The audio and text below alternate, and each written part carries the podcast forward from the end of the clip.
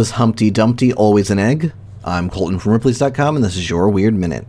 We all know the story of Humpty Dumpty. He sat on a wall, had a great fall, and none of the king's men could put him back together again. Neither could their horses. It's one of those classic, beloved nursery rhymes that generations have grown up with. As with a lot of these iconic old tales, though, things aren't as they seem. Incredibly, the original Humpty Dumpty wasn't even an egg. He was probably a cannon. According to a number of military historians, Humpty Dumpty was the name of a cannon used by the Royalists during the English Civil War.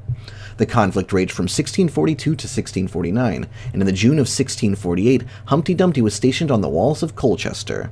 It was one of several cannons erected to try and keep Parliament's army from taking the city. The next month, however, the parliamentary forces heavily damaged the walls beneath Humpty Dumpty.